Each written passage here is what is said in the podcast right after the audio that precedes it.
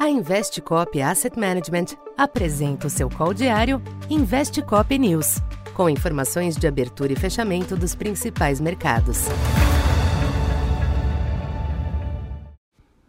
Boa tarde. Eu sou o Silvio Campos Neto, economista da Tendências Consultoria, empresa parceira da Investcop. Hoje, dia 22 de setembro, falando um pouco do comportamento dos mercados nesta quinta-feira. O dia pós-reunião do Federal Reserve ainda foi marcado por ajustes ao discurso duro da instituição, o que levou a novas elevações nos yields dos Treasuries. A taxa de 10 anos disparou até 3,70, renovando o maior nível desde 2011. Com a perspectiva de juros mais altos, as bolsas em Nova York seguiram no vermelho em um contexto ainda marcado pela volatilidade. No final, índice S&P 500 recuou 0,85%, emplacando a terceira queda consecutiva. O dólar alternou altos e baixos ante as demais divisas, mas moedas de emergentes ligadas às commodities sobressaíram, em dia de recuperação dos preços do petróleo e do minério de ferro.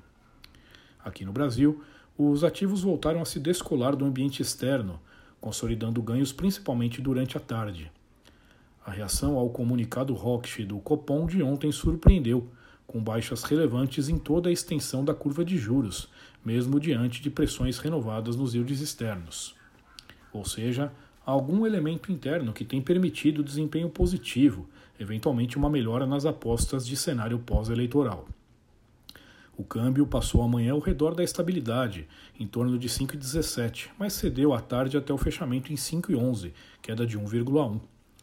Já o Ibovespa se aproveitou também de certa reação das commodities para retomar os 114 mil pontos, alta de 1,9 no maior nível em mais de um mês.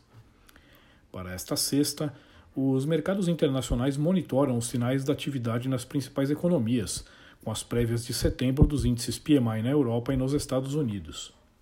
Os números devem manter a leitura de perda moderada de fôlego em curso.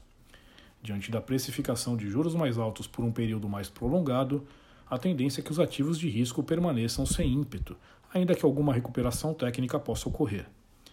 No Brasil, cabe observar se o descolamento irá se manter, algo que chama a atenção dada a aproximação das eleições. Dado o cenário externo e as incertezas locais, ainda é razoável contar com um quadro volátil nos próximos dias. Então por hoje é isso. Muito obrigado e até amanhã. Essa foi mais uma edição Investe Cop News.